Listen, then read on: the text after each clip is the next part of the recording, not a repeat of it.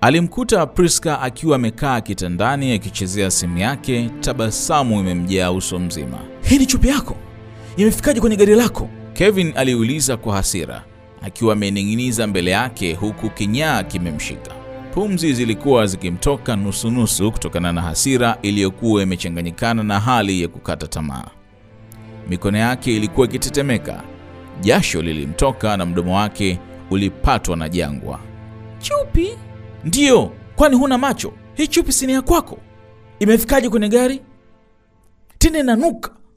Yaani mmemaliza uchafu wenu mkajifutia chupi yako na kuiacha kwenye gari? Dharau gani hii? Unafanya uzinzi kwenye gari? Priska hakuwa na jibu. Alibaki kimya na ni kama maneno yalikuwa yamekauka mdomoni. Kevin alimnyanyua alipokuwa amekaa na kumpiga vibao viwili vya nguvu vilivyomwangusha chini. Nipe simu yako, alimwamuru. Priska alionyesha kutokuwa tayari kumpa simu yake. Kevin alimwongezea kibao kingine na kumnyang'anya simu yake. Alianza kusoma ujumbe uliokuwemo na kupata chati ya mtu alimhifadhi kwenye simu kwa jina The One. Tusipoangalia utanipa mimba na mume wangu atashtukia. Ni vyema tukaanza tena kutumia kinga. Ulisomeka ujumbe wa Priska kwa The One.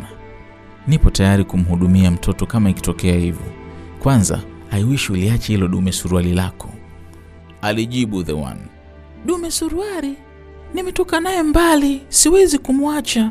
Tuendelee tu kuiba, wewe mwenyewe si una mke? Ni naye, lakini nipo radhi kumwacha kwa ajili yako. Hakuna mwanamke mtamu kama wewe. Nahisi nitachoka kula kwa kuiba.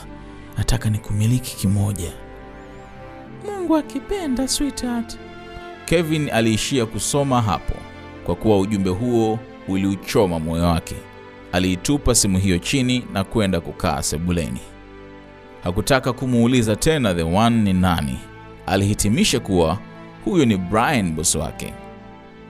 Hapo ndipo walipopata uhakika kwa asilimia mia kuwa mkewe alikuwa akisaliti ndoa yao na tena kwa mwaka mzima. Ilimuuma sana, ilimuuma mno kuitwa dume suruali. Machozi yalimtoka kwa mara ya kwanza tangu kifo cha mama yake miaka kumi iliyopita. Alikaa sebuleni hapo kwa zaidi ya masaa manne. Priska alimfuata sebuleni akilia na kumwomba msamaha. Alimzidishia zaidi hasira zake na hakutaka hata kumsikiliza. Kwa muda wote huo unanichora tu, kumbe unampanulia mapaja mwanaume mwingine. How dare you! Leo hii kwa tulikotoka unakuja kunisaliti Priska. Kevin aliongea kwa uchungu.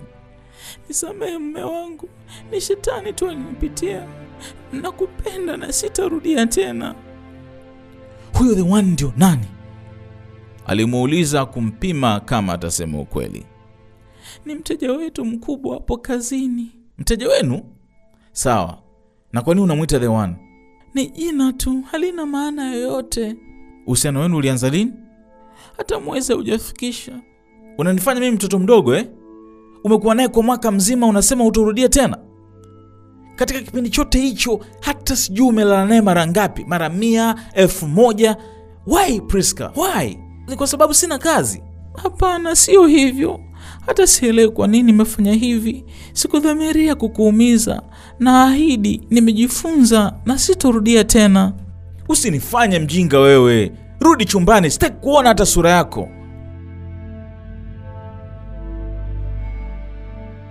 Kevin alichukia kumsikia mkewe akimdanganya waziwazi wakati alikuwa akiujua ukweli. Priska alirudi chumbani kizembe. Mkewe alikuwa ameuchoma moyo wake kwa sindano za moto. Ilimuuma kwa kuwa alimpenda mno. Alimpenda kuzidi hata alivyokuwa akijipenda mwenyewe. Kwa hasira alizokuwa nazo, alitamani hata autoe uhai wake. Priska aliyekuwa furaha yake aligeuka katili na kuuponda moyo wake. Mkewe aliigeuza gari yake kuwa sehemu ya kugawa penzi kwa mwanaume mwingine. Umalaya gani huu?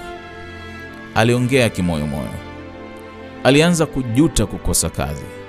Aliamini kuwa mkewe aliacha kumheshimu tena, hakujali hisia zake, na hapo aliamini kuwa Priska si msichana yule aliyemfahamu tena. Alikuwa amebadilika, na alijipa ruhusa kuamini kuwa hakuwa na mke tena. Alikaa sebuleni hapo hadi akapitiwa na usingizi.